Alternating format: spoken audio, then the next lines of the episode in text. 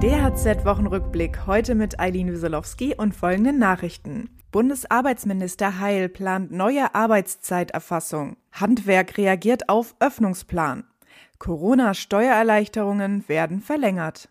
Ein Gesetzesentwurf von Bundesarbeitsminister Hubertus Heil stößt im Handwerk derzeit auf heftige Kritik. Demnach sollen elf Branchen dazu verpflichtet werden, ab 1. Oktober die Arbeitszeit ihrer Beschäftigten täglich elektronisch zu dokumentieren. Baugewerbe, Gebäudereiniger und Dachdecker warnen vor unlösbaren Problemen, denn die Beschäftigten arbeiten oft auf wechselnden Baustellen oder unterschiedlichen Einsatzorten. Die Unternehmen wären damit gezwungen, nahezu jedem Arbeitnehmer flächendeckend mit mobilen Zeiterfassungsgeräten auszustatten, betonte der Zentralverband des deutschen Baugewerbes.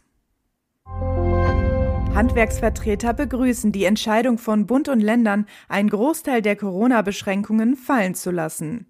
Gleichzeitig warnen sie vor einem Sommer der Sorglosigkeit. Die Politik dürfe nicht versäumen, Vorkehrungen zu treffen, wenn die Infektionszahlen im Herbst wieder steigen, sagte Rainer Reichhold, Präsident des baden-württembergischen Handwerkstags. Am Mittwoch hatten Bund und Länder auf dem Corona-Gipfel einen Drei-Stufen-Plan beschlossen.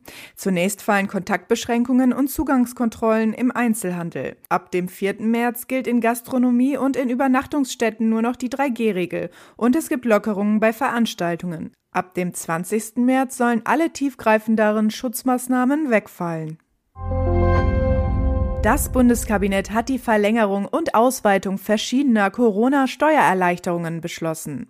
Unter anderem soll die Möglichkeit der degressiven Abschreibung von beweglichen Wirtschaftsgütern um ein Jahr verlängert werden.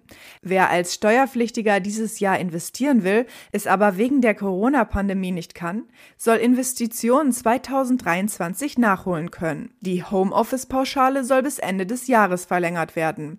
Daneben bekommt Steuerzahler drei Monate mehr Zeit für die Abgabe der Steuererklärung, wenn dies über einen Steuerberater geschieht.